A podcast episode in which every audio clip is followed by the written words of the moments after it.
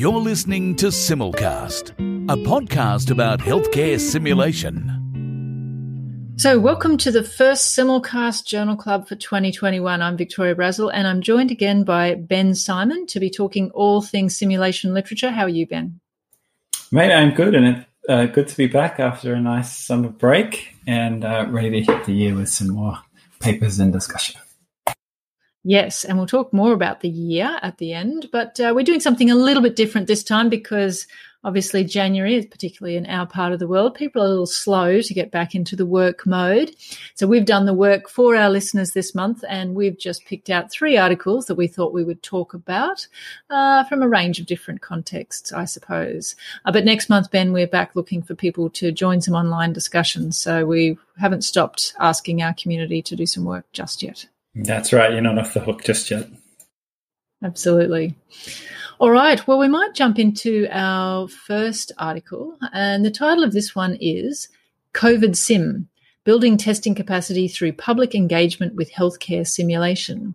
And this is from Natasha Christodoulidis, uh, William Duggan, and Kirsten Dalrymple. And this is one of those in practice reports in BMJ STEL uh, from April last year.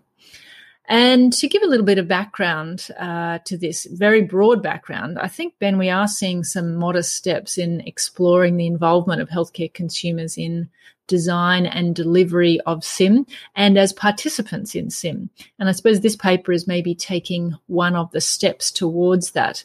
Uh, I know that you've also even published on this topic. Uh, I, guess it almost feels like it's very late in the game for us to be really talking about healthcare consumers in SIM. What do you think? Uh, well, I don't feel it's too late in the game. I guess it's interesting. I think it would be nice if the conversation had happened earlier in the development of simulation as a specialty.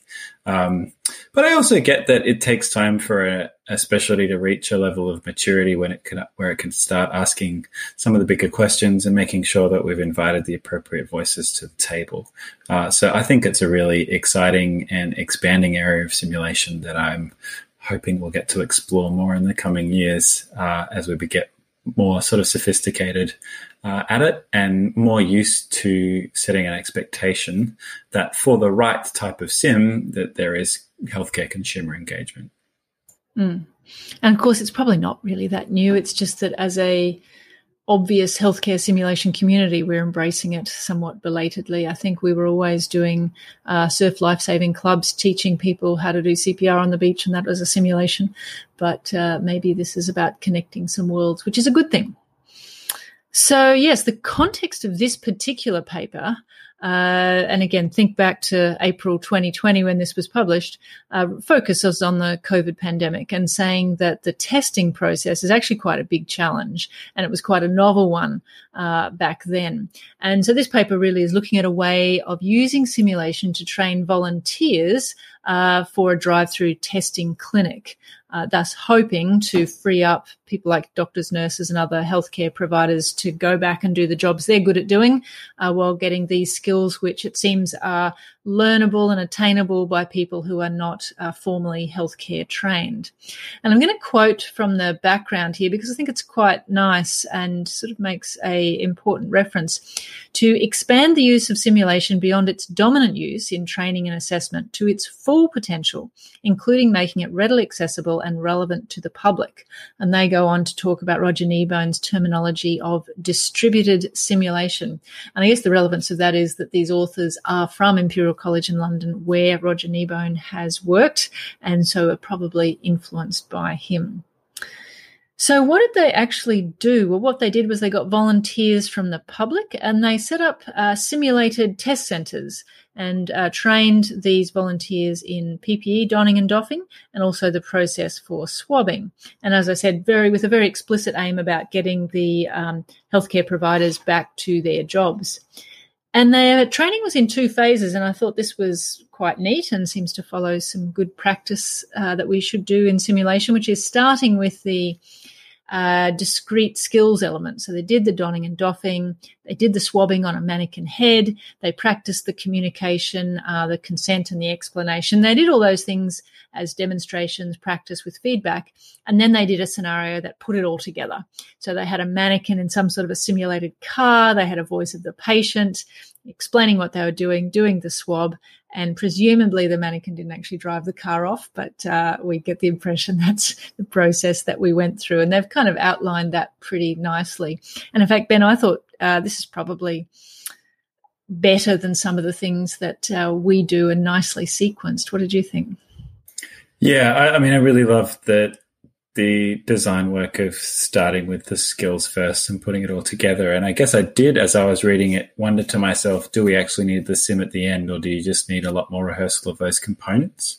Um, but I think particularly for uh, non medical or nursing background uh, healthcare consumers, it would make sense that that wrap to bring it all together uh, with a more complex simulation and putting it within that clinical context is useful. So I, I, I admire that greatly. Yes, and they haven't actually done the level of evaluation to sort of ascertain what difference, for instance, doing an integrated simulation did over and above skills practice. Uh, and their discussion, as with many of these in practice reports, is more uh, general than really sort of proving that it worked. But they all had, interestingly had quite a discussion in here about fidelity, which is probably a bit of a lead into next month's journal club, and about well, what's actually going to be important to these volunteers in terms of thinking about what challenges they're actually going to have. And clearly, you don't need to have an all singing, all dancing 3G mannequin to practice doing swabbing on. Uh, but the key elements of the challenge, for instance, it's quite possible that the communication elements with the general public are probably one of the most challenging things as opposed to the actual sticking the swab up the nose. Uh, and I think they also do nicely say that our principles of simulation shouldn't be any different just because we're engaging with healthcare consumers either as participants or as providers. It's still all about practice, experimentation, feedback, and debriefing, which are the cornerstones. And what they hope is that this serves as a bit of a template for more of this uh, distributed simulation. So I think a good addition to the literature, Ben. Yeah, agreed. I thought it was a nice, quick read of a good, sensible idea. Um, I kind of felt like there was the the detail was fairly sparse, and it was more focused on a quick snapshot, which is appropriate for this type of article in particular, which I'm always a big fan of. I did love the uh, I'm going to go semi rant about our obsession with immersion and fidelity actually getting in the way of learning outcomes, which was a tone that I totally appreciated. I did worry that there was significant word count given to that that wasn't super, super relevant to the actual project. And I, I would have loved to have heard more detail about experience of the participants, etc. But yeah, I thought it was a great idea. Yes, it would be lovely to know now, and maybe I should have emailed the uh, authors to know uh, how many of those volunteers are still doing that kind of a job, uh, whether they did find it useful or whether they would have just picked it up in the first hour of buddying someone. I, I, guess these are the comparisons that we would make. Do we need this level of sim, or is it actually something you can pick up just by watching someone? Uh, I, you know, I, we don't know the answer to that, but I'd like to think that this uh, rigorous approach is certainly a good starting point. Agreed. All right. Over to me then. So I get the pleasure of uh, discussing an article that you are co-author on, I believe. Uh, so we are going to talk about an article entitled "Peer Assisted Learning in Simulation-Based Medical Education: A Mixed Methods Exploratory Study," and it's published in BMJ STEL 2020, uh, and the lead author is Leo Nunnink uh, et al.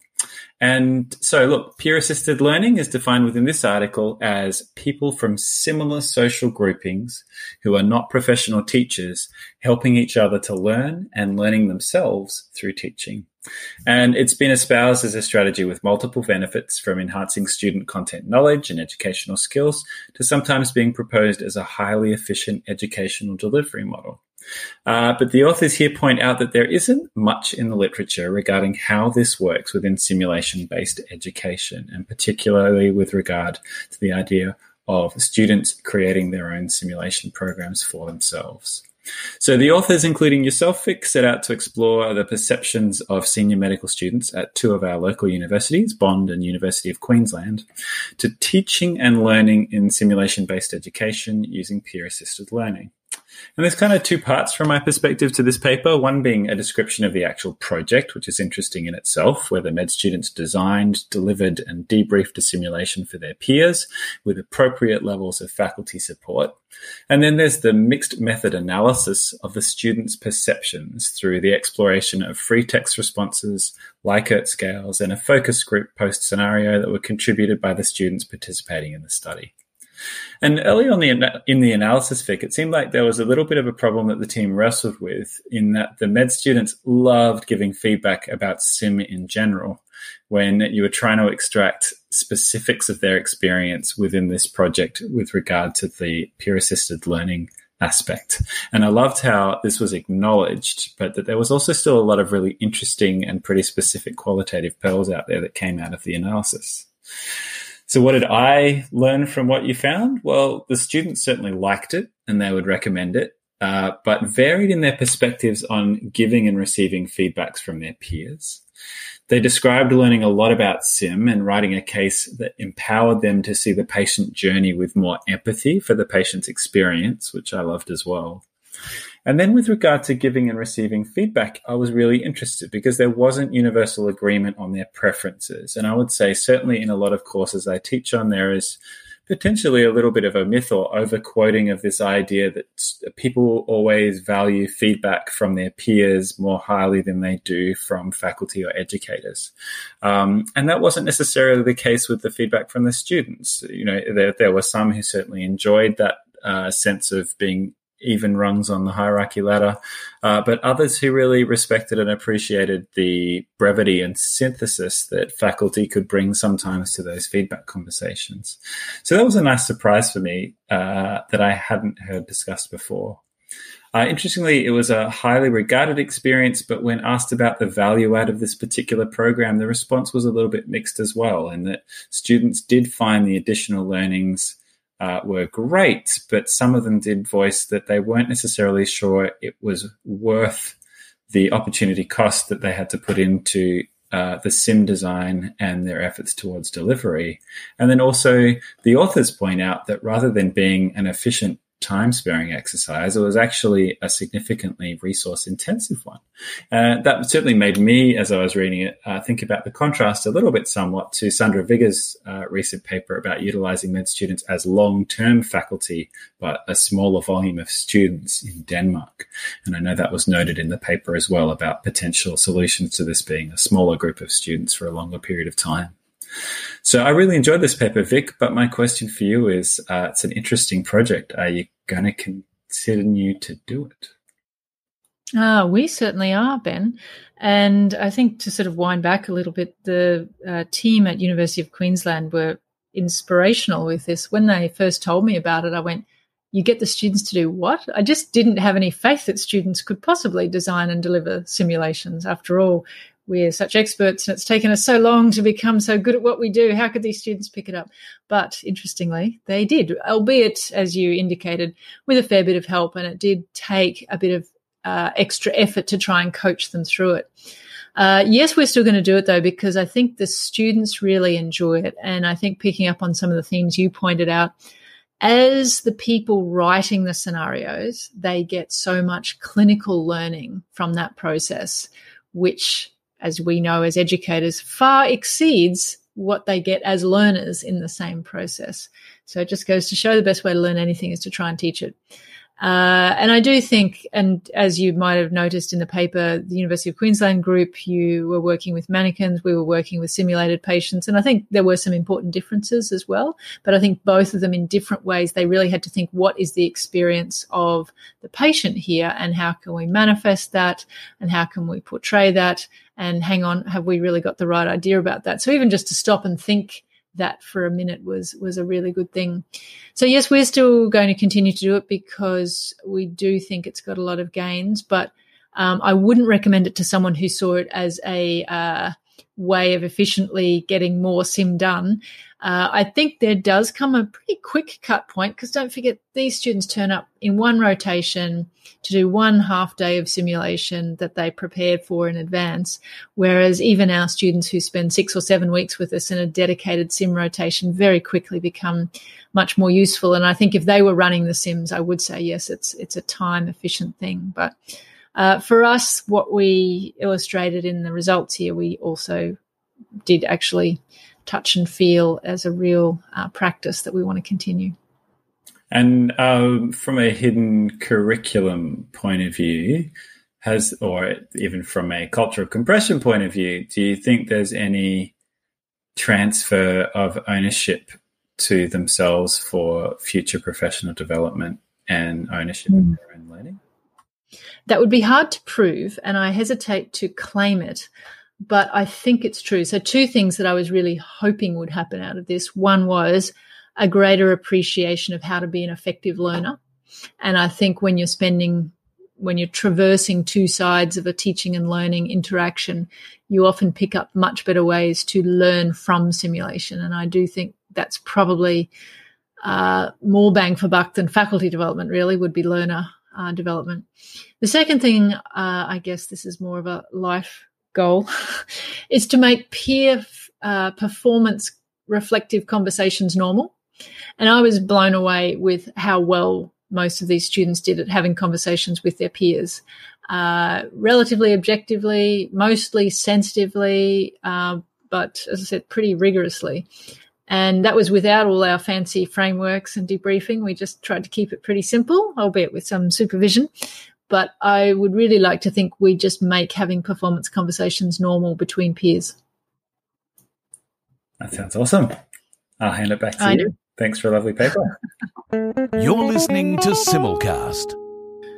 All right. Well, our last paper takes a bit of a different tack again. We've gone from an in practice report to a sort of mixed methods and qualitative study, and now to a systematic review. So, this is simulation based team training in time critical clinical presentations in emergency medicine and critical care a review of the literature.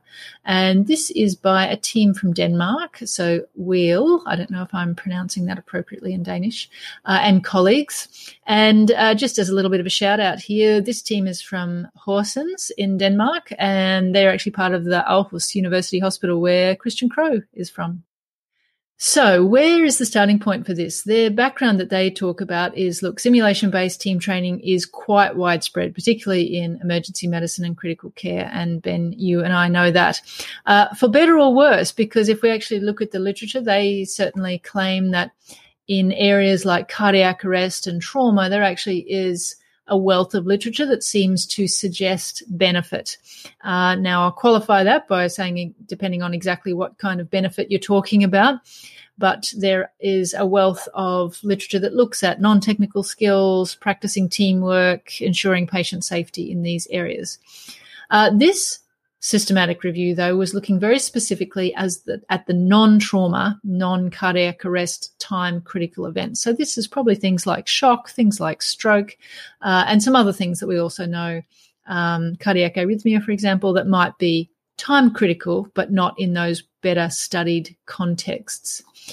So, uh, what they actually did, and I'm going to read from their review, was they aimed to determine evidence to support the usefulness of simulation based team training in these contexts as measured by the Kirkpatrick outcomes. And I will go through those. I know they're really familiar to some of our listeners, but maybe not to others.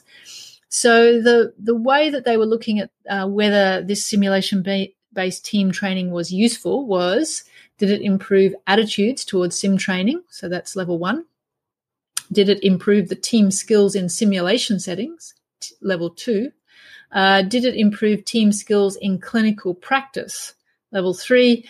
Uh, or did it actually improve clinical and patient outcomes level four? Now, this obviously is not a framework that is unique to SIM. This is used in a lot of medical education contexts. And again, there's a pretty big body of literature, some of which really likes Kirkpatrick levels and some of which doesn't. I think I'll leave it at that, Ben. Uh, and they did it as a systematic review. And again, I'm not going to go heavy on that partly because I'm no expert, but they use the PRISMA guidelines, which are a sort of way of ensuring some quality uh, in the re- and consistency in the reporting of how people go about doing it. And they describe their PICO, their population, their intervention, their comparison, and their outcomes. Uh, so, Ben, you're still with me there. I guess this is still the kind of article that we have to know how to read, even if it's not uh, something that we are able to do as experts. Yes, and I am very eternally grateful that other people are willing to do it for us, and we just have to read it. So, thank you. yes, yes, and there is a science to it. You can't just say I read a few articles and here's what I reckon they said. Yeah. This mm-hmm. actually is a way of capturing that, uh, and I guess it is a systematic review as opposed to a meta-analysis. A meta-analysis needs outcomes to be very homogeneous and to be able to compare things numerically, whereas a systematic review is still about um, a bit more breadth of outcomes, even though they're nicely uh, categorized as they are in this study. So, to kind of summarize it a little bit, and again, if you look at the paper, they've got uh, one of these classic Prisma flow diagrams, which says they found heaps of studies, you know, 700, and then they take out the duplicates. They find that some of them aren't exactly addressing the question, uh, and then you, and then they have to take some out because, again, they're excluded for not quite fitting the criteria. And they ended up with 13 studies that fit this criteria of looking at simulation based team training, uh, either before or after studies or comparison to something that's not simulation based team training in these uh, time critical contexts. Now, they then went through the studies and found a range of interesting points from all of them. Uh, and probably starting at the sort of so called top level, the Kirkpatrick level three, they found two studies that at least aim to look at these higher order uh, are teams actually performing better in clinical practice? And some of these are from colleagues that we know and from papers that we've even looked at. Uh, but I think it's probably fair to say that not a lot of them were hugely impressive in saying, yes, simulation based team training is heaps better than the alternative. Uh, and a couple of them were by self report only. Some of them were non significant findings, but suggested they were underpowered. Uh, a lot more of the studies focused on these level one or two, and some of them had some interesting outcomes, things like reduction in sick leave, uh, things like the ability to recognize latent safety threats or increase in other measures like safety climate, stuff that I guess a lot of us don't necessarily know about. But I think overall, really this study, and I guess the very nature of a systematic review, is they're trying to find ways in which we try and prove an outcome from simulation based team training. And I'd have to say that overall, we didn't find a lot of satisfaction here. Uh, is that your read of it, Ben? It is my read of it. And I did love that they took, you know, that they took some accountability and pointed the analytic lens at some of the less popular slash sexy simulations that we do and held it to a similar standard of accountability that they do for others. Uh, but I think there's more to the story. yes, absolutely. And I guess, you know, if you've done a really rigorous systematic review like this and you've got the outcome, what do you say in your discussion? Well, I can tell you what they said in theirs. Uh, they kind of went through some of the issues um, in doing this kind of research. And one is there's lots of bias because, not surprisingly, many of these studies are run by simulation enthusiasts and they might not have great experts in finding good outcomes. Uh, I know Mary Dixon Woods and her team have just published a paper on how difficult it is to get good measures for interventions uh, in any kind of quality improvement um, and or education, particularly in team contexts. Uh, so there's lots of biases, but interestingly, despite having no satisfaction from looking at these RCTs, they say, well, the best thing to do is to do more RCTs, have some more control groups and comparisons. And I'm not sure if that is the right approach because I do think, to use a word that I'm vaguely qualified to use, barely qualified to use rather, this is a sort of positivist worldview which says, here we were before, we do an intervention, and sim is an intervention as though it's a homogeneous thing, and then look, we're better later. And I think what I've learnt from some others, uh, including my colleague Eve Purdy, is maybe it's just a matter of finding out what is the impact on whom and when and in what context. And there's a good reason why these interventions aren't all the same and why the outcomes aren't all the same. And it may be better to try and understand that rather than uh, trying to prove that it, whatever it is, works. Um, have I, is that enough of a rant from me, Ben? Uh, I could listen to it for a little bit longer, but uh, I think you've got some thoughts from Eve as well. Is that right? I have indeed. So I thought rather than uh, me be critical uh, without a lot of um, qualifications to provide an alternative, I did ask Eve, who's an anthropologist and skilled qualitative researcher, how she might see this, both in terms of the risks of continuing with the sort of RCT approach versus, well, if we don't do that, are there some better ways? And so here's what she had to say. Look, I think there's some real risks to making randomized controlled trials the next gold standard of research in this area. It risks us focusing on easy to measure outcomes, not important to measure experiences. It risks us as a community focusing on these moments of simulation, these isolated clinical problems, uh, rather than understanding um, the impact of simulation programs that are embedded in departments and responsive to the needs of those departments. Those needs will be different uh, from department to department. I agree that we need some better, higher quality evidence uh, and I think that qualitative research plays a part uh, in gathering that evidence. Sure, it needs to go beyond the simple pre post surveys that we saw in uh, a lot of this work. Um, it can be qualitative research that helps us understand exactly what is going on uh, in the simulation room, the relationships that are being formed, the assumptions that are being made. Um, it uh, could look like very focused research on uh, what an institution needs and how a simulation program can match uh, those needs. But perhaps more excitingly, uh, we might even begin to think about how uh, a simulation program fits into the culture of a department. How can we use simulation to shape the way that people feel about their work and themselves and their relationships? we're starting to see in a little bit of the work that we do that a consistent, regular simulation program actually might be a part of shaping how people perceive excellence. Um, and uh, not just for single clinical problems, uh, but excellence around the way they function in the department every day, how they feel when they show up to work, how they feel about the people that they work with, uh, and their desire to get better at what they do. Uh, now, I think that those are certainly uh, outcomes worth chasing and I'd hate to see them uh, get lost by a sole focus on randomized control trial research. You're listening to Simulcast. So, very interesting and useful. And I think all that said, it's not to take away from the rigor with which this is done. And I think reading this really does synthesize a whole lot of literature very nicely in a short space. So, if you haven't read much about simulation based team training in these contexts, actually this is a great place to start because you see some of the work that people have done and clearly there's things to build on here uh, any other thoughts from you ben uh, yeah look i um, i loved what eve had to say and wish that i'd thought of it before listening to her but um, I did find the study really uh, confronting and frustrating, confronting, fr- confronting in that it, you know, highlights again you know, sometimes our educational foundations in sim can often seem to be built on a on a relatively fragile house of cards when we look at the hardcore evidence supporting our claims for uh, particularly the invoices we might be charging our services. But um, I do agree that you know the emphasis on RCT and essentially proving sort of dose superiority of sim over other methods uh, isn't likely to find the true values, and I um, I I think that I look forward to uh, more work from Eve and others in terms of exploring uh, that qualitative aspect.